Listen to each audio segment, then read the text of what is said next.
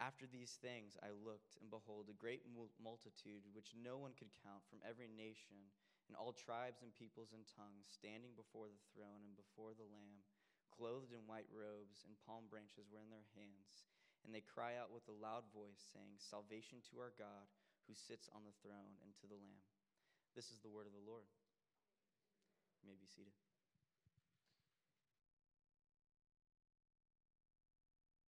Uh, well, let me add a good morning to you as well, to those of you in person and those of you online um, as well. And uh, if you're a kid, uh, a reminder uh, if you fill out a Kid Connects, we'll have a prize for you, which uh, today is a Santa pin.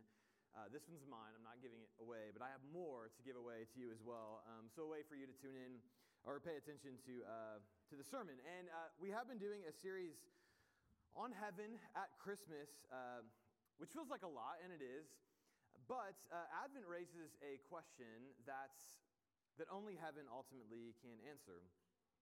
Uh, that when I think about Christmas traditions, I often uh, think about other people. Right? What makes Christmas meaningful is other people, whether it's Christmas morning with my kids, feasting with my fam- uh, family. Uh, for the holidays, we always make the Spanberg family butterscotch pie recipe, which uh, is amazing. If you're thinking butterscotch, you're probably not thinking about the right butterscotch. This butterscotch pie is incredible. And so, having my kids now loving butterscotch pie, right, ties me uh, to, to them, to my grandmother, whose recipe that is, even though she's no longer with us. So, Advent raises a question we're going to think about this morning, which is, is who are the people of heaven? And more importantly, and, and listen, this is going to be the entire sermon, but, but the question will we see those we loved and have lost again? Will we recognize one another in heaven? And I just want to be up front. I want to be a little bit obnoxious with my answer to that question. Will we recognize one another in heaven? Will we see those we love again? Here's my, my answer to that question Will we recognize one another in heaven? It's yes but no, but yes. Told you I was going to be obnoxious. Here's what I, I mean. Um, that that when, when, we, uh, when we think about heaven, that, that tends to be one of the most common questions is will we recognize one another? And I don't know like what Christian initially suggested that we will not recognize one another in heaven, but the text Joseph read for us makes clear that, that, that we will to some extent, rec- recognize one another. Uh, that in Revelation 7 through 9, when, when John is given a vision of what heaven is, we're told it was a great multitude, no one could number, from every nation, from all tribes and peoples and languages. And that raises the question okay, well, how does John know that there are people from every tribe, tongue, and language? And that's probably because when he saw the people, they looked like they were from every tribe, tongue, and nation, that apparently we retain our nationality, our ethnicity, our own culture into the new heavens and new earth. We are recognizable. And now, I'm not sure how the specifics are worked out uh, on that front. So, for example, will uh, the male pattern baldness, so common within Western European cultures, be retained into heaven? Will my Dutch heritage of male pattern baldness be recognizable in heaven, right? So when you get to heaven, you'll be like, oh, there's the bald Dutch guys. That's where they that's where they are. Um, I don't know if that's what uh, is being recognized here, but what's clear is that, that people and their cultures and their ethnicity is, is recognizable within heaven. The Bible goes further uh, than that as well. In John chapter 20, verse 27, we see that Jesus was recognizable in heaven. When we read, uh, Then Jesus said to Thomas, uh, Put your finger here, see my hands. Put out your hand, place it in my side. Do not disbelieve, but believe. The Jesus' body was recognizable, even recognizable to the point where uh, marks from his human life, his own crucifixion, were recognizable even in his resurrected, resurrected, glorified body. And third, the Bible makes clear that the resurrected Jesus body is uh, the, the pattern for our own resurrection. Philippians 3 20 through 21 says, But our citizenship is in heaven, and from it we await a Savior, the Lord Jesus Christ who will transform our lowly body to be like his glorious body. So, if Jesus' resurrection body is the first fruits of our own resurrection body, and he was recognizable in heaven, um, then we will be recognizable in heaven. And so, will we recognize one another in heaven? Yes. And so, listen, I think that's just starting there, we want to, I want to go some different places in this sermon, but, but just starting there with the good news, for those of us who have family members we've loved and lost who are in Christ, and the Christmas season is a time to both mourn their, their, what we've lost, but also to look ahead to being reunited with those whom we love. Right, so, yes, we will recognize one another in heaven, and that should be enormous hope and comfort and grace to us in a time of Advent. But as I said, I want to be a little bit obnoxious this morning, so I, that's what I'm going to be. Uh, so, yes, we will recognize one another in heaven, but also no. And I want to say two things on that front, uh, two, uh, a little tongue in cheek uh, to, to that. And the first is the way heaven is described is that heaven is, is global. The global nature of the people of heaven is a major theme in Revelation. Uh, both texts that Joseph read mention that. When we see the people of God before the throne worshiping, it's emphasized. It's not just a people, but it's the people of every tribe, every tongue, every nation. That's a theme that shows up at the end of the Bible, or at the end of Revelation as well. In Revelation 21, when the new heavens, new earth are described, that image is taken even further, where we read, um, The city, the new heavens, new earth, has no need of sun or moon to shine on it, for the glory of God gives it light, and its lamp is the Lamb. By its light will the nations walk, and the kings of the earth will bring their glory into it. And its gates will never be shut by day. There will be no night there. They will bring into it the glory and the honor of the nations. I, what I love about these verses is what it's saying is the glory of the nations will be brought into, um, into the new heavens and new earth. And so, what that, what that means is different countries, different cultures, the food we eat, the technology we produce, the, the unique beauty and uh, products of each culture will be brought into heaven. Heaven is global. But what's important for us to, to get is this is not just some random idea inserted into the end of the Bible's storyline. Um, like, you know, if you've ever watched a series that, like, it's clear they had no idea how to end the series, and then they just, the ending is, is does not fit with the rest of the show because the showrunner had no idea how to end, uh, how to land the plane. It's not what's going on. This is actually the culmination of a theme that is central to the entire Bible storyline. Is the global nature of God's own heart. So in Genesis 12, when the people of God begin, and God goes to Abraham and says, I'm going to make you into a nation yourself. One of the primary reasons God says that to Abraham is he wants Abraham to be a blessing to the entire world, to the nations of the world. That theme continues into the Hebrew prophets, where Isaiah and Jeremiah and Ezekiel do not just speak oracles and prophecies to Israel, they speak to all the nations. They, they address all the nations. And that's really unique because most ancient Near Eastern literature, so there was most other literature written at the time of the Hebrew Bible, the time it was written, does not have nations addressing other nations, does not have God uh, God's addressing other nations.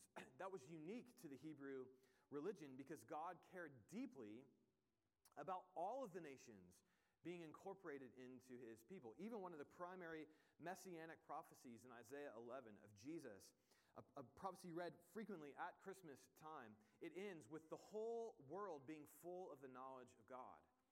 God's aim is for a global people. Of course, this is central to Jesus' own mission. And his last words in the Gospel of Matthew to his disciples was that they were to go and make disciples of all nations, baptizing them in the name of the Father and of the Son and of the Holy Spirit. That's, that's then worked out in Acts and Galatians, where you see all of these different cultures coming together, and you see enormous conflict around that. If you ever hang out with someone who has a different culture than you, they assume different things, they eat different things, they dress in different ways, and it created all sorts of conflict. You see in Acts and Galatians, a number of the New Testament uh, letters, but it gets worked out because this is such a deep heart for God, is to have a global people. And then, of course, in Revelation, we see the culmination, the final fulfillment, that what God had begun in the beginning with Abraham has actually happened. It's a global people.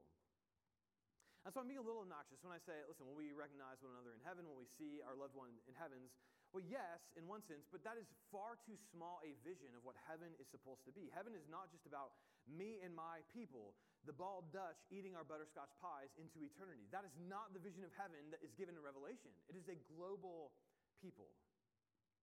And this is one of the things that makes Christianity truly unique in, in the global landscape, both of religion but also of, um, of belief systems, because it's the only world religion that has no roots in one ethnicity.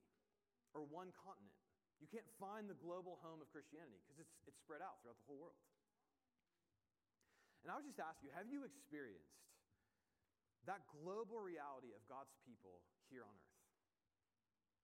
Have you experienced the multi ethnic vision that God had from the beginning in your experience here on earth? This is pretty powerful to experience. Uh, when I went to China in 2017, uh, we were able to go into a church uh, in the, the, city we were in. And, and while it was primary, uh, primarily Chinese, it had people from all over the world. There are many different nationalities uh, people from England, people from the States, uh, people from Africa, people from other parts of Asia. And it was just incredible to, uh, certainly even for me, like as a, as, as, a, as a Western European person going into that, not recognize, like everyone looked very similar to me, and yet they were from very different places in the world, and it became clear so quickly how different they were. And it was incredible just to see this uh, many different nations worshiping together in China. A few weeks ago, if you remember when we had Katie Gray, uh, Gray on screen in her interview, she's in Iraq currently. Um, someone from our own congregation, she mentioned that I think it was over 60 nationalities are represented at her church in Iraq. Right? This, the church is a worldwide reality. Have you experienced that? I remember my very first experience of that as a Christian, as a senior in high school. I worked for a, uh, a daycare, a summer program for a church in Indianapolis where I, I lived. And I got connected because uh, on Monday nights, me and a few friends would go down and we would provide uh, childcare uh, for a financial seminar that, seminar that served homeless families. And so I met the person who ran the daycare. She appreciated what we, was, we were doing, and she offered us, uh, a couple of us, a job to go work her daycare over the course of the summer in Indianapolis. And it was, it was a blast. And I was only one of two white people at the whole summer camp. It was run by a black Baptist church in Indy, and I loved it. And one of my favorite things I did, uh, and this happened the first time, it was by totally by accident, but then it became a standard thing. But if it rained, we couldn't take the kids out to go and play, so they would just go in the sanctuary, and it was like, just run it out, right? Whatever you got to do, just get it out, right? That's, that's what we would do. And so there was a drum set in there, and one of the kids found, when one of the kids found out I was a drummer, they're like, play, start playing some drums. Um, so I did. And when I started playing the drums, it just turned into a giant dance party. Uh, and I played for an hour, and the kids just danced. Now, listen, my church, uh, 3,000 people in Brownsburg, was mostly white people. If I started playing drums in that sanctuary, there, no one would dance. Okay, that's not how it would go. And so in, uh, this, in this sanctuary, and I'm just playing drums, it is just a party. I learned what the Harlem Shake is. Uh, that was popular then. Uh, I don't know. I obviously not up on dance moves now, but it's like they're teaching me dance moves. I'm playing. It was just a blast, and it was a totally different cultural experience than what I was used to. But it also raised a question for me, which is why. I mean, I went to a huge church, over 3,000 people. And I began to ask the question why did no black people go to my church? Why was my church only made up of a single cultural reality? Listen, I don't, I don't ask that question to be politically divisive. More so because playing drums in that context opened me up into a window of the church that gave me an experience of the people of God that deepened my faith and frankly made it more compelling and exciting than the monocultural expression of Christianity I had grown up with. And listen, we live in a time right now of incredible racial tension. This summer we experienced that. And, and listen, to be real, our little church experienced conflict over that. And I've been thinking a lot about how do you move forward in a, in a cultural context like this? How can we, in our own part of the world, be a community of people who actually contribute something meaningful or some piece of meaningful healing to a culture that is tearing apart this, at the seams around the issue of race? And listen, I, am not going to pretend to ha- have much of, of, of a how on how to do that. Other than, than this, if I was disappointed of, and not just our own church, but just the global church's response within the states, response to the events of this summer, I felt like far too many Christians were settling for a vision that's less than the vision of heaven. Settling for a vision either where, uh, where there's cynicism that real healing could ever take place among different races, or a lack of lament over the fact that our current experience of Christianity within the U.S. is actually unique in the broader global landscape in that we do not have churches that typically are made up of many different nationalities or ethnicities. We tend to sort more by our culture in this context. And the one word I want us to hear this morning is do not settle for a vision that is less than the vision of God throughout the entire Bible and the vision of God that is in Revelation 5 and 7, which is a people of all tribes and tongues and nation worshiping before the throne. That may we be known for what we are called to be, which is a people of every nation, every tribe, every tongue. And while I have no idea how we are going to get there, the Bible is very clear we will get there. So, as our culture goes to war on this, may we not be led by cynical politicians who exploit these tensions to gain for themselves power. May we, may we not be led by people who exploit our differences as means of making money or of causing division among one another. But may we be led by the person of Jesus, who is so committed to this vision of a multi ethnic people of every tribe, tongue, and nation. He actually shed his own blood for it.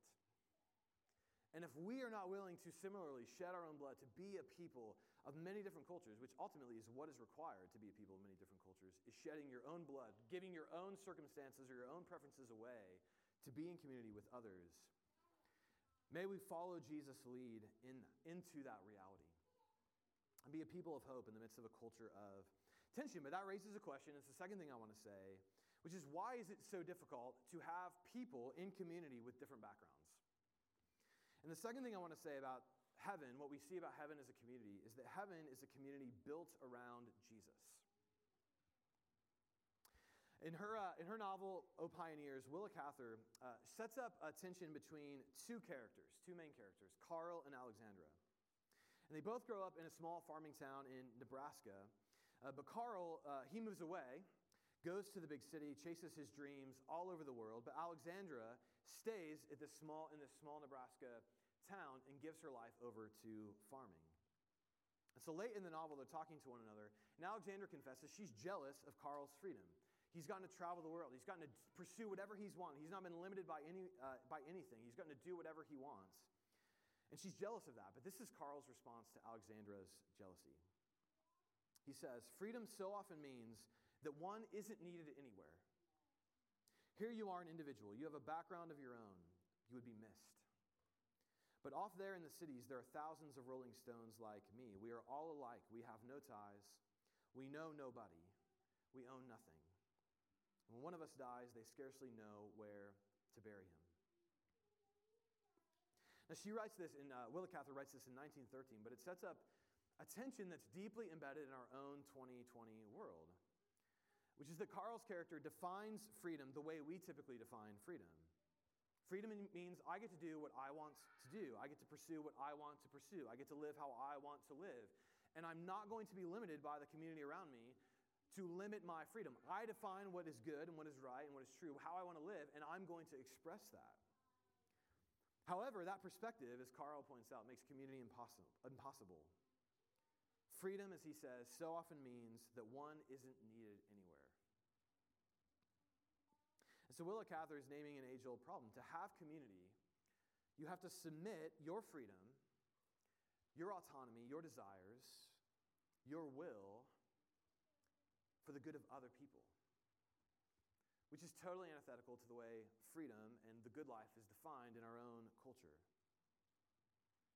But one of the things that is interesting about our moment is that you can sort of, you can sort of have it both ways in ways that probably wasn't true in 1913 is the internet feels like, or makes us feel like, uh, we can gather with people who, uh, who will let us pursue our own individual autonomy, who think like us, who talk like us, who agree with us.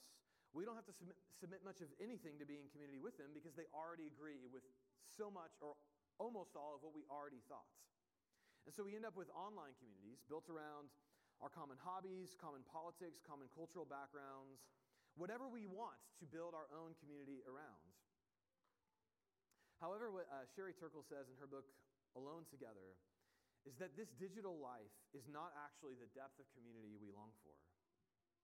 And so what it feels like is we have it, we have the community, but we actually, we actually don't. we have the, the veneer of community, but not real community. So that raises a question for us, which is what is the church community built around? What do we have to submit our own personal autonomy to in order to have a meaningful community of people? And I want to answer that question by asking what organizes the people of heaven? Revelation 5, we read, Jesus is spoken to in this, this vision of worship, uh, worship in heaven. Worthy are you to take the scroll and to open its seals, for you were slain, and by your blood you ransomed people for God. So, heaven is a community built around Jesus who redeems sinners, who sheds blood in order to reconcile us back to himself and to one another, and who dies, but doesn't die just to beam us up to heaven. He actually sheds his blood, we're told, to make us a new kingdom. So I didn't read this part, but let me finish what Jesus or what we read of Jesus. So he is slain by his blood, he ransomed people from God, from every tribe and language, people and nation. And you have made them a kingdom and priests to our God, and they shall reign on the earth. All right, so Jesus sheds his blood to make us a new kingdom of people, a new person, or a new, a new people, a new, a new nation, a new nationality to some extent, made up of many nationalities, but a new kingdom. But it's all organized around the person and the vision and the gospel of Jesus.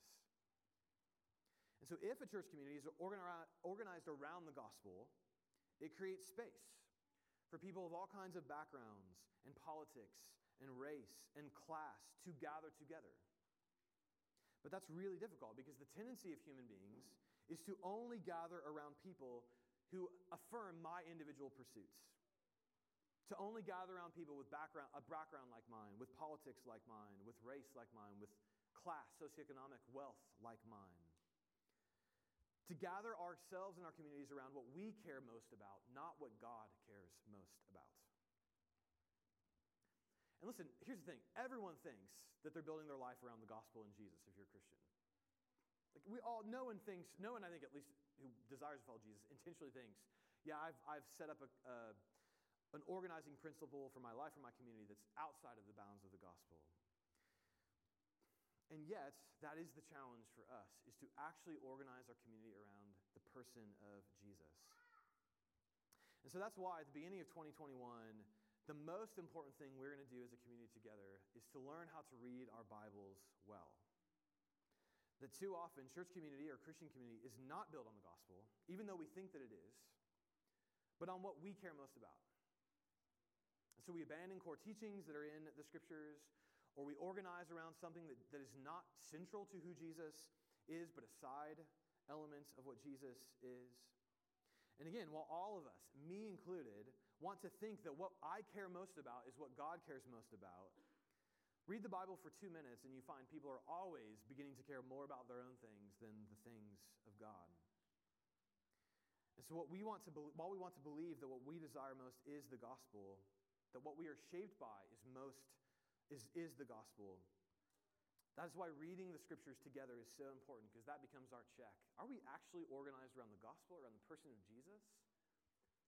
Or our own desires, our own individual pursuits of autonomy, our own, uh, our own hobbies, our own backgrounds, our own politics? Heaven is a community built around Jesus. And a community built around Jesus, we're told in Revelation, is a community of people of every tribe, every tongue, every language. Um, so, will we recognize one another in heaven? In one sense, yes, right? Like, that's the good news. The people that, who love Jesus in your life, who you miss dearly, you will see again. But in another sense, no, it's going to be, it's going to be even better than that. It's a global community of people built around Jesus.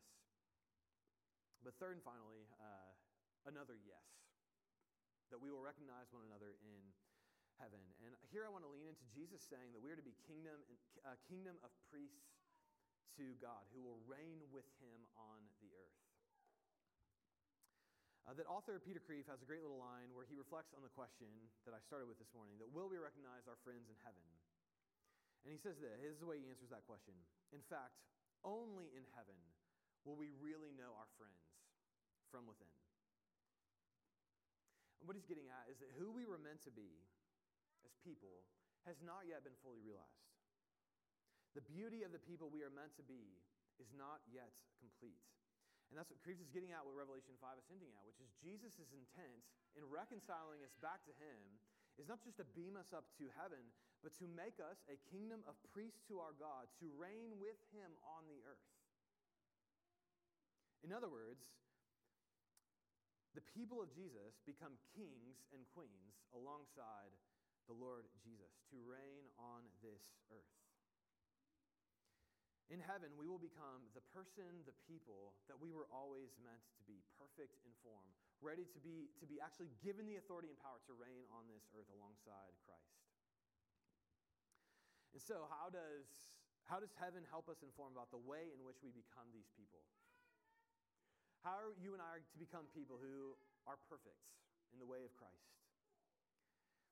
And I want to close. We, we need two things this morning we need Christmas and we need a Christmas community. The Christmas is the time when we're reminded of Jesus' utter commitment to us. He is so committed to healing your sin nature. He is so committed to perfecting you, to making you into the person who will one day reign with him on the earth. He literally became an infant child to take on the full human experience. A helpless infant in his mother's arm. A teenager trying to struggle to fit in in middle school a young man wrestling with being a single man in a married world. Living all of this, taking all the way to the cross, where he bears our imperfections, our sin, and our shame. And Christmas is where we remember the utter and complete and completely ridiculous commitment of Jesus to us, sinners. As Dane Ortlund writes in his book, Gentle and Lowly, Fallen, anxious sinners are limitless in their capacity to perceive reasons for Jesus to cast them out. We are factories of fresh resistances to Christ's love. Even when we run out of tangible reasons to be cast out, such as specific sins or failures, we tend to retain a vague sense that given enough time, Jesus will finally grow tired of us and hold us at arm's length. Come to me, says Christ. I will embrace you into my deepest being and never let you go. That Christmas is should be a reminder of how ridiculously committed Jesus is to you. Your sin is not a disqualifying factor in him pursuing you. Your sin is not going to prevent him from making you into the person that he intends you to become. Jesus is committed to making you perfect, making you into a queen, into a king, so that you may reign with him on the earth. Have you made that commitment to him? If not, that's something we always want to talk about. If you've not made a commitment to Christ, we would love to talk to you about that.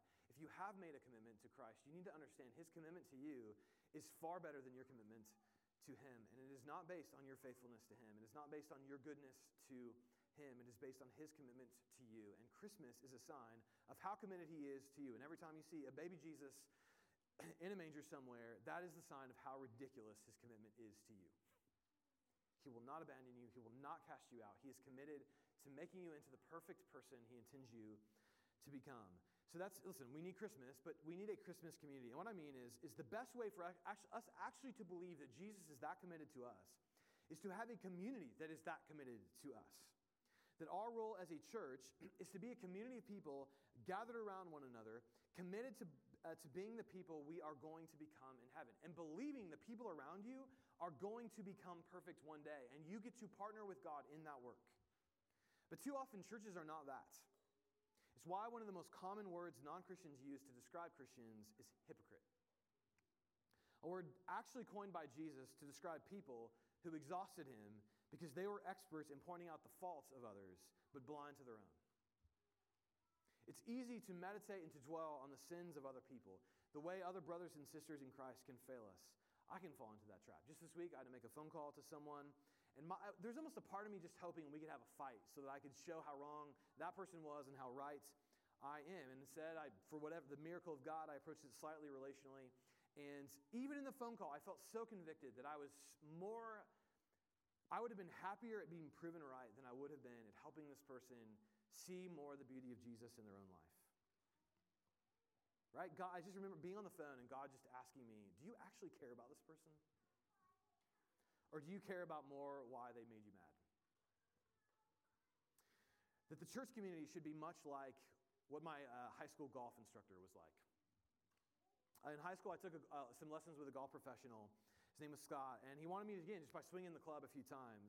And I did. He watched me hit a few balls. And watch, after watching me hit a few balls, he said this to me. He said, If I'd had a swing like that when I was in high school, I would be on the PGA Tour right now. Now, listen, that's, that was a ridiculous statement. I was not that good. And I had seen many other kids my age who were way better than I was ever going to be. And yet, that statement filled me with such courage and hope and pride because someone actually believed that I could become something good. Imagine being surrounded by a community who is more in tune with what Christ is making you into than everything that is wrong with you. Doesn't mean sin doesn't matter, doesn't mean we, we don't call one another to repentance. But heaven, the story of Christmas, is not a God tired of sinners, worn out by the people he came to save. The story of heaven, the story of Christmas, is not like what I do with my kids the thousandth time I've told them to stop fighting, where I go up, my, I'm, my fists are clenched, I'm angry, I'm exasperated. I'm just like, if you don't say anything for the next 10 minutes, I will give you whatever you want. That is not what God is like towards us. No, He comes in power, He comes in glory, He comes in grace to make us into the people He intends us to be. That is the message of Christmas. That is the hope of heaven. And it's what we sing every, every year together. Light and life to all He brings, risen with healing in His wings. Mild he lays his glory by, born that, that man no more may die, born to raise the sons of earth, born to give us second birth. So hark the herald angels sing, glory to the newborn king. Let's pray.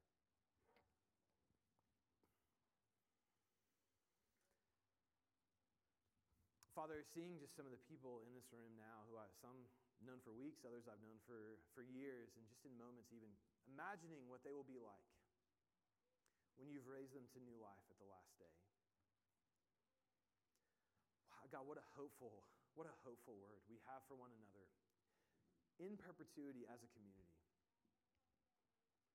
And God, that word is true because of Jesus' commitment to us to become a child, born into this world, to go to a cross, to, to endure death in the worst, most shameful way possible, to be raised to new life, to promise us where He's coming again, and to tell us to wait patiently as He does the slow, good work of making us whole again.